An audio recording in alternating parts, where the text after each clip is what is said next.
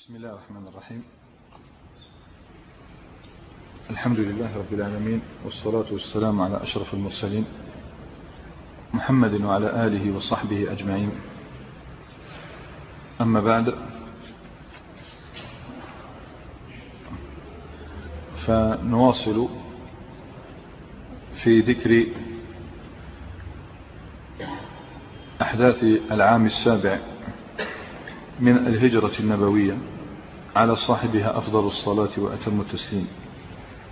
وكنا قد رأينا في مجلسنا الأخير غزوة مهمة من غزوات رسول الله عليه الصلاة والسلام ألا وهي غزوة ذات الرقاع.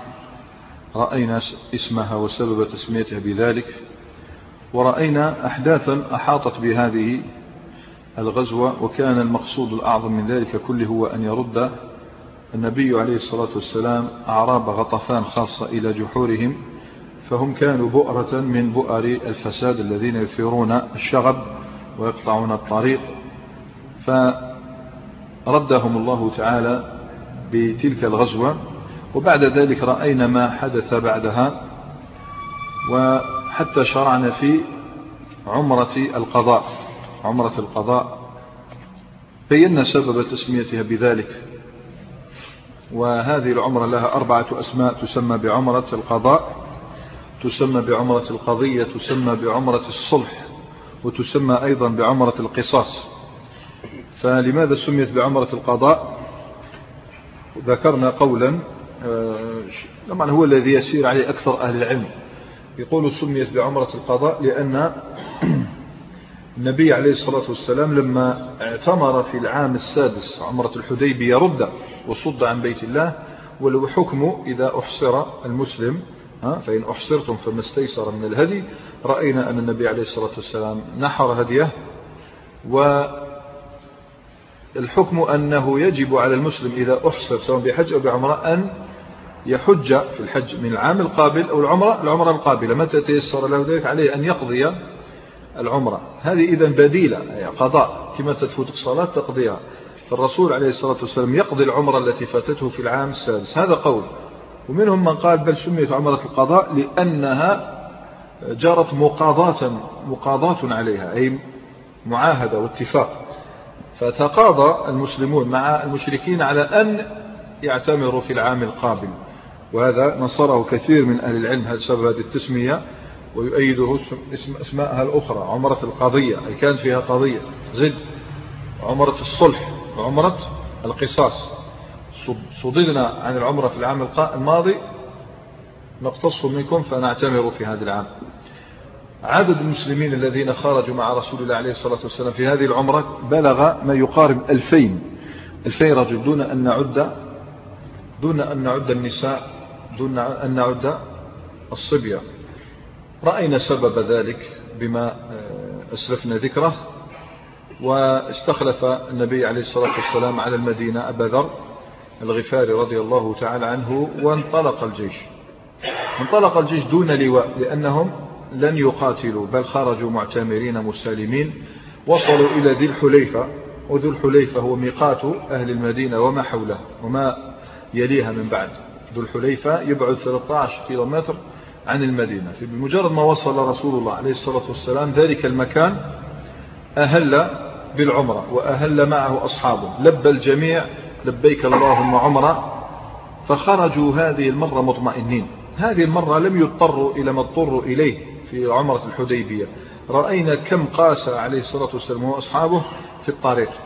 أخذوا جميع الشعاب والطرق الملتوية وثنية المرار التي قال فيها عليه الصلاة والسلام من من جاز الثنية غفر له. لماذا يحضهم على أن يصعدوها وقد صعبت على الصحابة رضي الله تعالى بل إن بعضهم رجع ما استطاع وما أراد أن يهلك نفسه في هذا الطريق. هذه المرة يذهبون من طريقها العادي الواسع مطمئنين. كما وعدهم الله لتدخلن المسجد الحرام إن شاء الله آمنين. لا لتجارة ولا لقتال ولكن تدخلونها معتمرين. وعبر القرآن عن العمرة بأهم أركانها. وهو محلقين رؤوسكم ومقصرين لا تخافون. أي معتمرين. بهذا تستدل على أن حلق الرأس أو التقصيرة في العمرة ركن من أركان الحج. ولكن ذلك لا يعني أن النبي صلى الله عليه وسلم سيخرج دون سلاح. هذا لا يعقل. لذلك هذه تسمى غزوة. غزوة عمر قال خرج جيش المسلمين إذا فهي غزوة. خرجوا بسلاحهم. لماذا؟ لأن قريشا لا يؤمن غدرهم أبدا. لا يؤمن غدرهم حتى إذا بلغ بطن يأجوج. بعد المكان قريب من مكة. إنسان مكة لم تصعد بعد رائحتها إلى أنوفهم بلغوا بطن يأجوج وأقرب مكان إلى مكة وضع رسول الله عليه الصلاة والسلام هناك وضع السلاح الثقيل كما يقول. وضع التروس التروس التي يتقون بها الضربات وضع الميجان ووضع النبال النبل كله والرماح. وضع كل شيء في مكان. وأمر وخلف عليهم على هذا السلاح مئتي رجل. مئتي رجل يبقون في ذلك المكان يحرسون السلاح فإذا حدث غدر فعليهم أن على المسلمين أن يدافعوا عن أنفسهم ويقاتلون. ماشي. انطلق الجيش كما جاء في الاتفاق. العبارة عن الاتفاق البند السابع تدخلون مكة بسلاح الراكب سلاح الراكب ما هو؟ السيف والسيوف كيف؟ شاهرة؟ لا. والسيوف في قروبها أي السيف في قرابه فها هي الآن قافلة الإيمان. تتجه نحو مكة وتقترب من مكة الحبيبة وعليهم السكينة والهدوء. طبعا تصور يعني على بالي بدك تخيل شوية تخيلت السيف لكن لم تتخيل شيء. تخيلهم بلباسهم لباس الإحرام. لباس أبيض ولا لا؟ لباس أبيض هكذا عليهم وهم شعث كما آه، يستحب في الدين. حاملين سيوفهم السيوف في قرابها عليهم السكينة يلبون. التلبية لا تقطع لا تقطع حتى يلجوا حتى ينظروا إلى الكعبة. عندئذ يقطعون التلبية. وظهرت ديار مكة من بعيد. دتبان دتبان ديار مكة. والجميع يردد ما أطيبك ما أطيبك وما أطيب ريحك. ما أطيبك وما أطيب ريحك. طبعا أصدقاء الفشل وأعداء التفوق إذا ما استطاعوا أن يصدوك عن هدفك ماذا يفعلون؟ السخرية كما تحدثنا عنه في قصص الأنبياء سلاح فرعون. يلجؤون إلى السخرية وتلك السخرية يطمعون من ورائها تحطيم المعنويات لدى المسلم. هؤلاء لا تلتفت إليهم. أين المشركون الآن؟ الرسول عليه الصلاة والسلام اقترب من مكة. ها هي أبواب مكة. لا ترى مشركا في الطريق. لا ترى مشركا في الطريق فهم لا يريدون أن يضطروا إلى أن يصافحوا المسلمين. ولا ترى مشركا في داره فهم يخشون أن يضطروا لدعوتهم وإكرامهم. فأين هم المشركون؟ كانوا قد لجأوا إلى جبل. تعرفوا مكة واد؟ مكة واد بين جبلين. بين جبلين قعيقعان وأبو قبيس. لذلك الملك أطبق عليهم الأخشبين. الأخشب هو الجبل. الأخشب هو الجبل. فكان في واد لا والآن الكعبة هنا. والكعبة هنا. هاو اليمين. عن اليمين تحت تصير جبل أبي قبيس. وعن الشمال تحت تجد جبل قعيقعان لجأوا إلى جهة الشمال. صعدوا كل المشركين. مشركو مكة. أين هي؟ أين, هم؟ أين قريش؟ في الجبل قعيقعان صعدوا جميعهم هم وأزواجهم وأولادهم وأكلهم وطعامهم. خرجوا إلى ذلك المكان ولجوا إليه بين يدي رسول الله صلى الله عليه وسلم. وفي حرم الله تقول الشعر. تقول الشعر بين فقال النبي عليه الصلاة والسلام خلي عنه يا عمر خلي عنه. هي أسرع فيهم من نضح النبل. راهي يدير فيهم أكثر من النبل يعني هم الآن لو تخيرهم بين النبال أو الشعب يقول لك النبال أفضل أهون علينا من هذا اللسان الذي صار جمرة من الله طبعا تحسبا لأي مكروه لأي غدر شددت الحراسة على رسول الله عليه الصلاة والسلام وهو بمكة. فلا شك أن المشركين لا يؤتمنون. يروي لنا الإمام البخاري رحمه الله تعالى عن ابن أبي أوفى. قال لما اعتمر رسول الله عليه الصلاة والسلام سفرناه من غلمان المشركين ومنهم أن يؤذوا رسول الله صلى الله عليه وسلم. خفنا أن يؤذوه. فقلنا نستره دايرين به. من الغلمان ربما يبعثون الغلمان فيضربونه. أدى المسلمون عمرتهم على أتم وجه.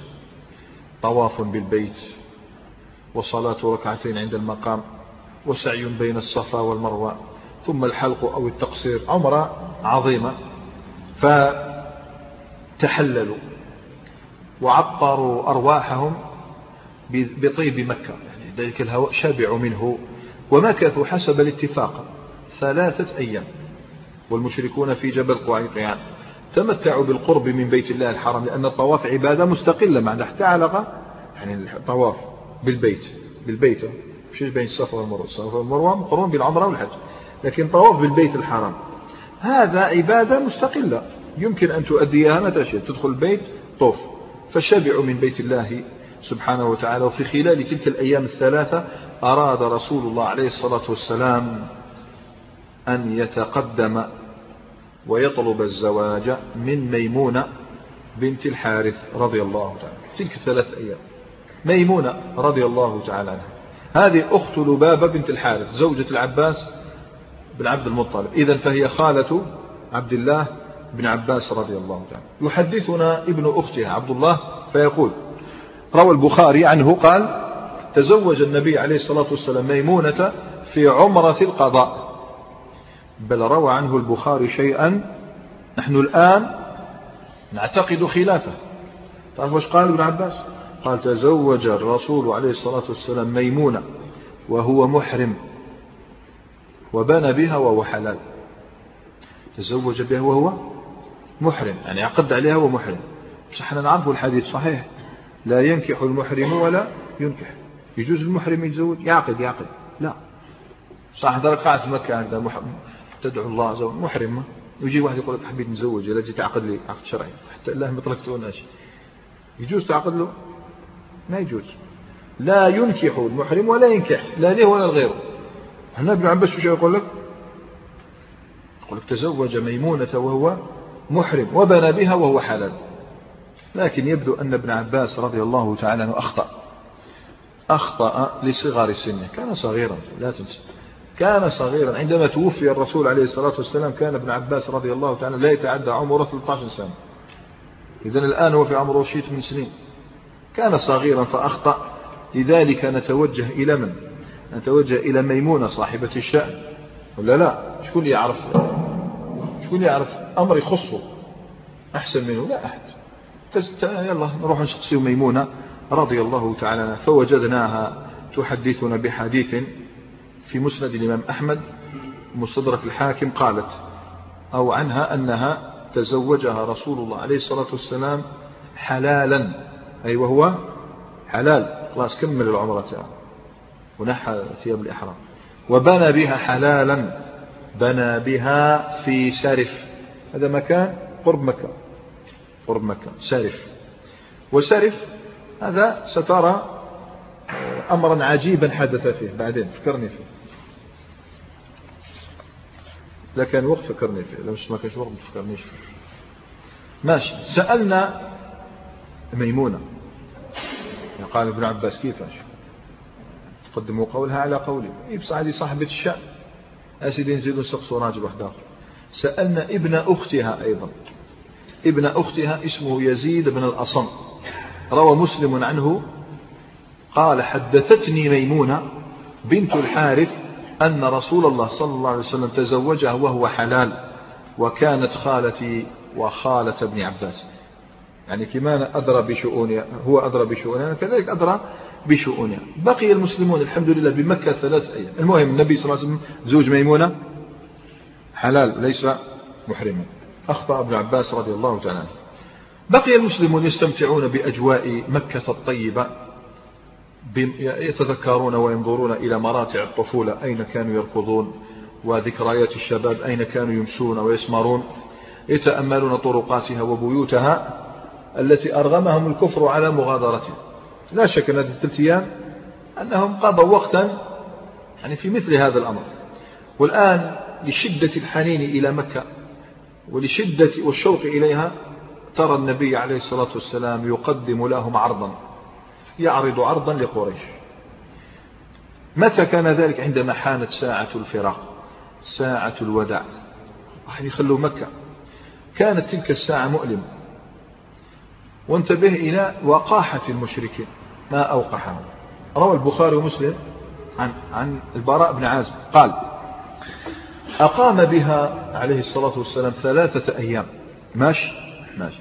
فلما أن كان يوم الثالث شوف غير جاء يوم الثالث. لما أن كان يوم الثالث قالوا لعلي. جاء؟ قالوا لعلي. هذا آخر يوم من شرط صاحبك. فأمره فليخرج. في الوقاهة فأمره فليخرج. فأخبره علي رضي الله تعالى بذلك. فقال نعم فلنخرج. شوف. نعم فلنخرج. لكن طبعا النبي صلى الله عليه وسلم خير من يفي بالعهود خير من يفي بالوعود لكنه حاول أن يلتمس منهم السماح له بأن يعني يمدد له يزيد له في المدة. دعاهم لأن يضي يعني يزيدوا له أياما لا لا ما فيها ولا شيء. زيدنا أيام يوما يومين ثلاثة أربعة ما فيها. بل دعاهم إلى أن يشاركوه فرحه وطعامه صلى الله عليه وسلم. دعاهم إلى وليمته عليه الصلاة والسلام. ماشي. يخبرنا عن كل ذلك ابن عباس. يقول لنا والحديث ترونه في مستدرك الحاكم بسند قوي.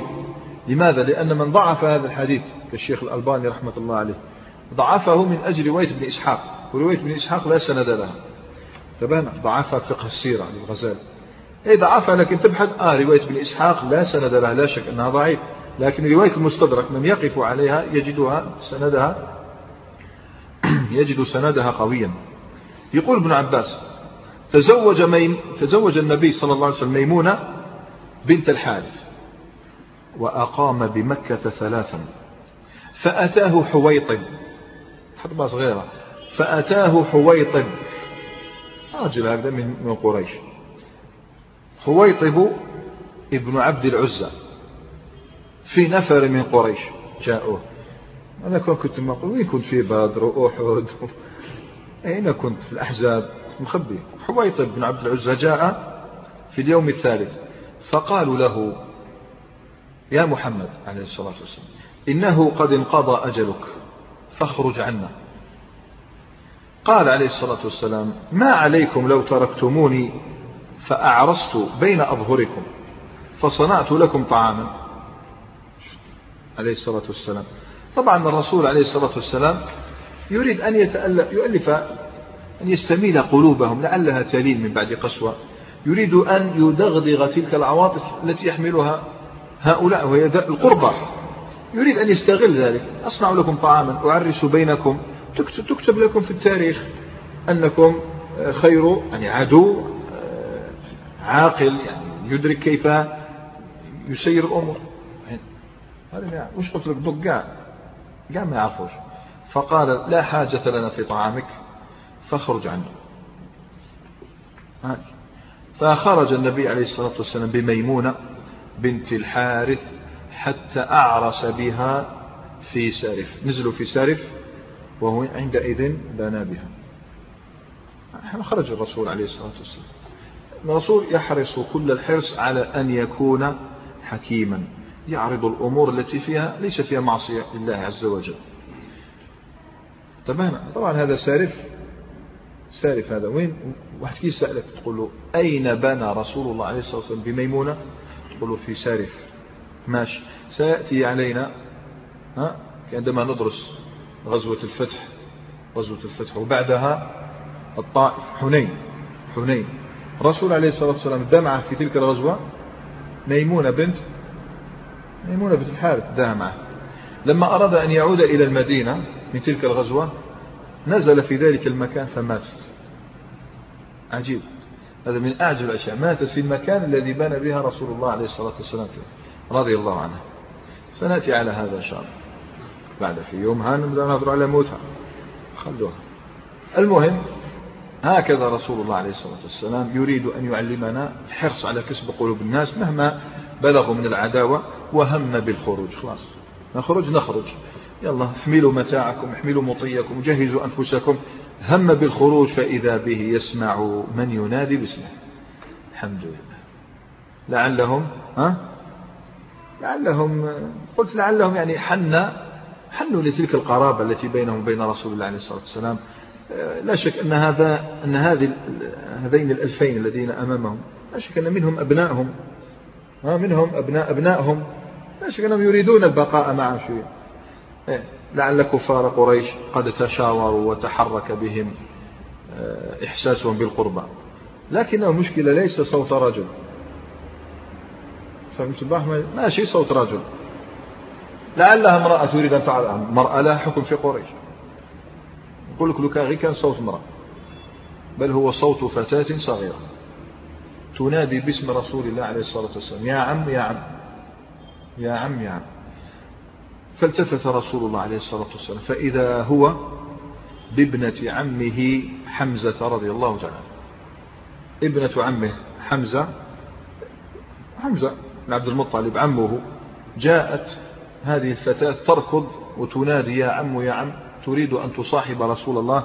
عليه الصلاة والسلام إلى المدينة حيث جسد أبيها إلى يوم القيامة. يروي لنا ذلك البخاري عن البراء بن عازب دائما قال خرج النبي عليه الصلاة والسلام. وهذه تستفيد منها أحكام. خرج النبي عليه الصلاة والسلام فتبعتهم ابنة حمزة. يا عم يا عم. فتناولها علي بن أبي طالب. فأخذها بيدها وقال لفاطمة رضي الله تعالى عنها دونك ابنة عمك. صح لا؟ دونك ابنة عمك خذ ابنة عمك. فحملتها. شوف الناس قلوب طاهرة يعني تقيس المجتمع القديم هذا لا مجال للمقارنة. فعندئذ اختصم فيها علي وزيد وجعفر. كلهم يريد أن يأخذها. إحنا اليوم شون يدين والله يفرون من كفالة من كفالة اليتيم. الناس اليوم تفر من كفالة اليتيم. وإذا كفله فهو يكفله لمصلحته ليأكل ماله والعياذ بالله. الناس بكري اليوم يتضاربوا شكون ما يكفلش؟ بكري كانوا يتضاربوا أيهم يكفل مريم وأيهم يكفل ابنة حمزة. هكذا القلوب الطاهرة أهل الدين. يتخاصمون في, في ذلك. المهم في وقت مريم كانت القرعة هي الحل.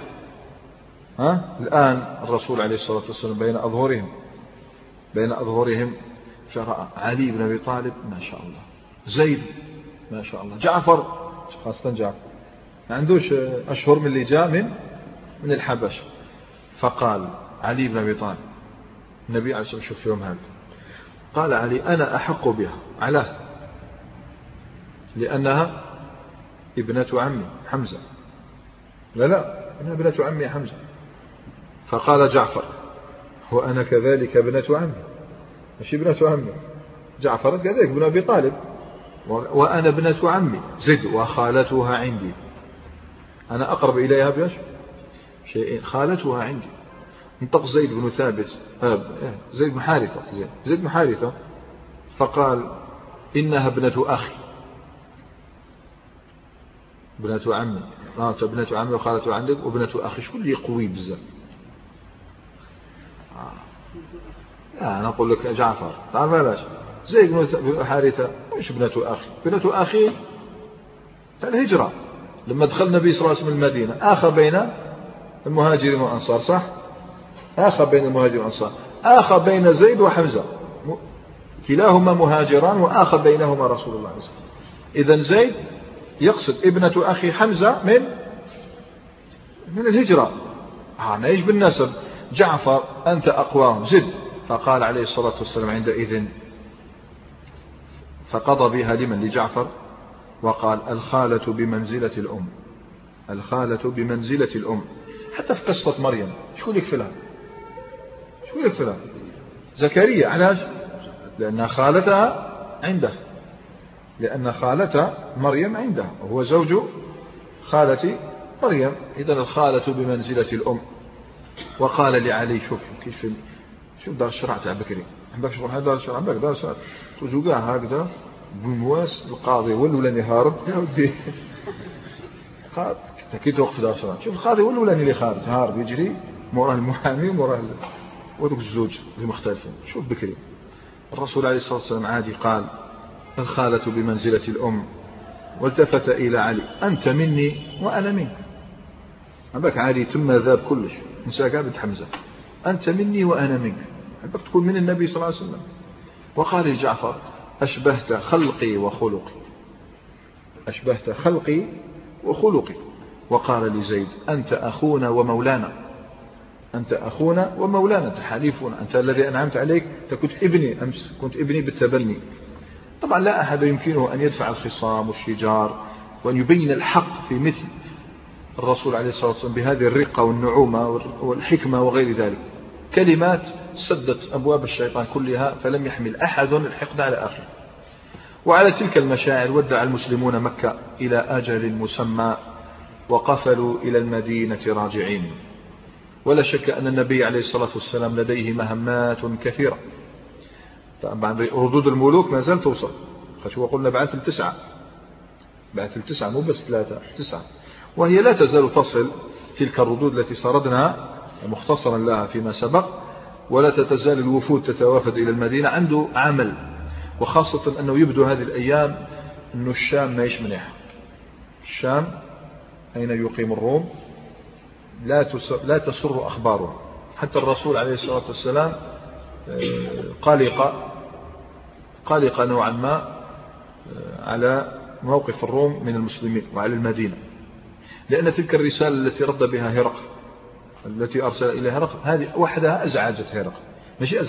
أزعجت الروم. كيف لراعي غنم يرسل إلى هرقل العظيم الروم؟ ثم هرقل الروم زعزع قريب أسلم. أسلم قريب أسلم. خرج للناس قالوا منا على الحق اتبعوا. ماذا أردت أن أختبر شدتكم على دينكم؟ لا شك أن هرقل الآن يريد أن يغطي ذلك الضعف إما بتحريض من الناس أو غير ذلك. المهم أن أخبارا لا تسر بالشام فالنبي عليه الصلاة والسلام سيجهز جيشا جيشا عرمرم ماذا؟ لرد الرومي شوف رسول مكاش توكل على الله. الروم ما بيخلعوش فالآن إن شاء الله مشي هذا العام لكن سيجهز جيشا ويرسله إلى الشام إلى مكان اسمه مؤتة. مكان اسمه مؤتة. لذلك تكون سرية مؤتة. ماشي.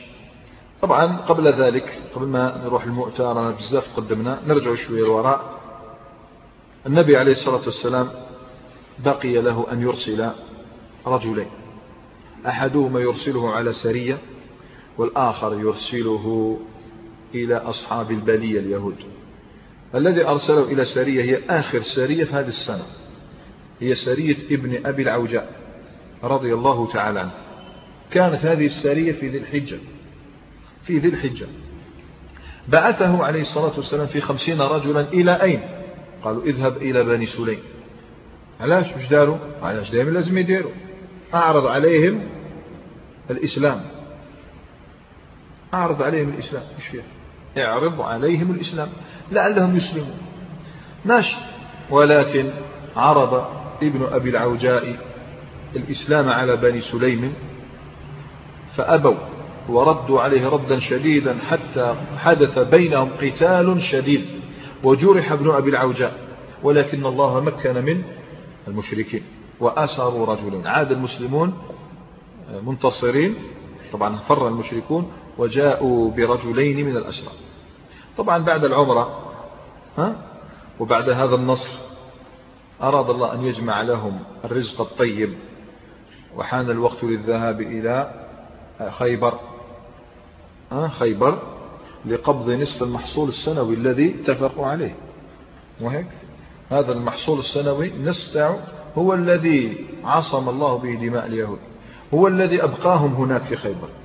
اتفقوا. جاء النبي صلى الله عليه وسلم يقتلهم.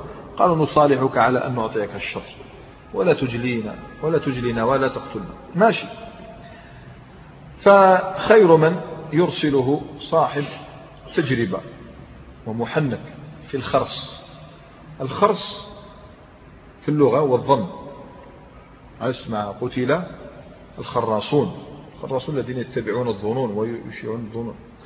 حتى يقول لك التخرصات والتخمينات يقول لك تخمين خرص الخرص في الاصطلاح الفقهي غير ذلك. الخرص هو تقدير التمر على رؤوس النخل. الزكاة الزكاة. ها؟ الزكاة. نأخذ منها العشر. إذا سقيت من اسماء السماء ونأخذ نصف العشر. إذا سقاها الإنسان وخدمه افسح العشر من ماذا؟ من مجموع هذا التمر. افسح كيف تحسب التمر؟ إذا نحاوه. جينا لهم صبناهم نحاو التمر. فنزينه إذا صبناهم ما زال ما نحاوش تمر ما زال ما نحاوش ما نقعدوش نستناوهم واش نديروا تقدير نقول لك بالاختصاص اختصاص عجيب بالتجربة. يشوف المحصول يقول لك شحال كان عم كيما بعض الناس. إيه.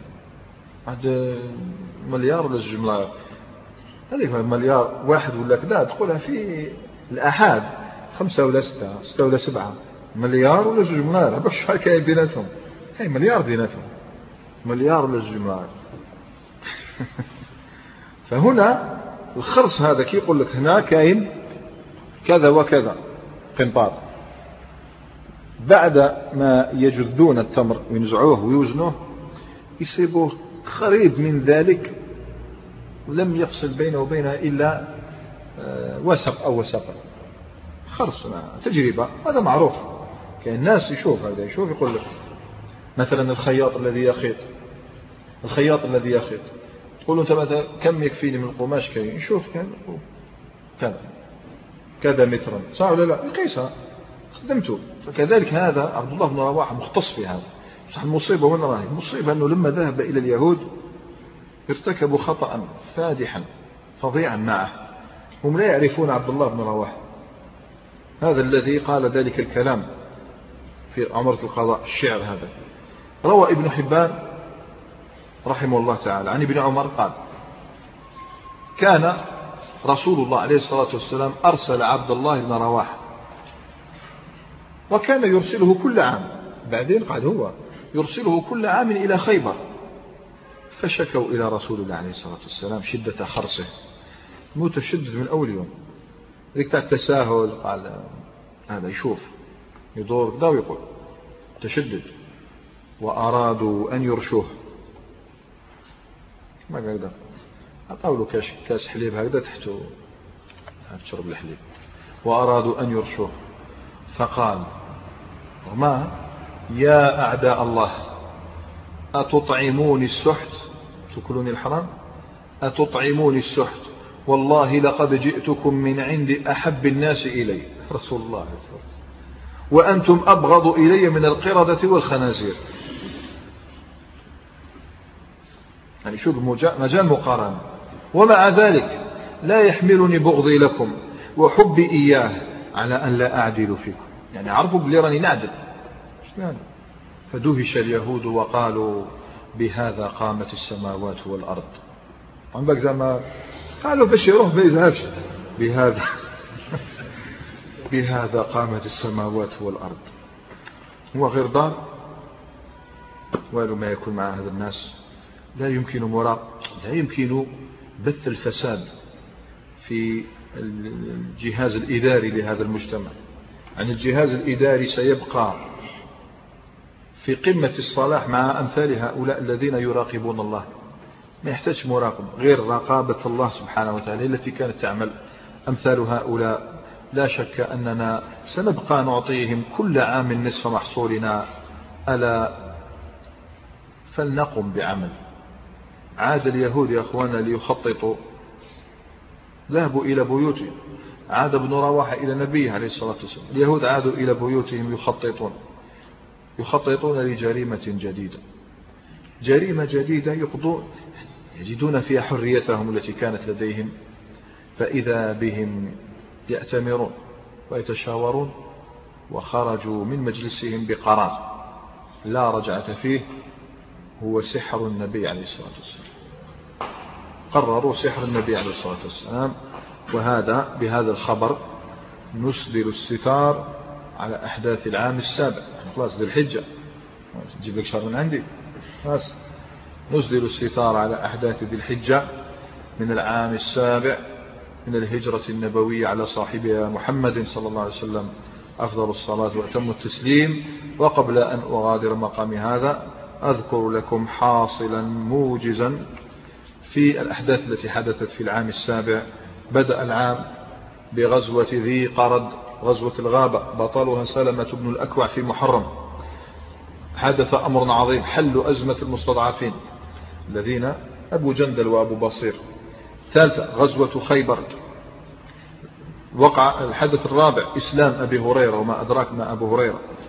الحدث الخامس قدوم المهاجرين من الحبشة ومعهم الأشعريون. الحدث السادس زواج الرسول عليه الصلاة والسلام من أم حبيبة رضي الله عنها. الحدث السابع إسلام أعظم أبطال قريش خالد بن الوليد وعمر بن العاص وعثمان بن طلحة. الحدث الثامن تحريم كثير من من الخبائث كتحريم لحوم الحمر الأهلية وكل ذي ناب من السباع وكل ذي مخلب من الطير وكراهة البصر وأن يأتي بها المسلم إلى المسجد وغير ذلك. ثامن تاسعا محاولة قتل اليهود النبي عليه الصلاة والسلام بالسم. عاشرا فتح فدك ووادي القرى وتيماء. الحدث الحادي عشر زواجه عليه الصلاة والسلام من صفية رضي الله تعالى عنها. الحدث الثاني عشر موت النجاشي رضي الله تعالى عنه وأرضاه أصحمه الحدث الثالث عشر عمرة آه، غزوة ذات الرقاع. والحدث الثالث رابع عشر كثرة السرايا سردناها على مسامعكم سرية سرية. والحدث الخامس عشر عمرة القضاء. وبهذا نأتي على نهاية أحداث العام السابع. وموعدنا إن شاء الله بعد العيد ها؟ بعد العيد نلتقي في أحداث العام الثامن. نكتفي بهذا وسبحانك اللهم وبحمدك. أشهد أن لا إله إلا أنت أستغفرك وأتوب إليك. وإن شاء الله موعدنا بعد الإفطار. ليس في درس فصل الأنبياء ولكن هناك حفل توزيع الجوائز فمن شاء منكم الحضور فمرحبا به وأهلا وسهلا.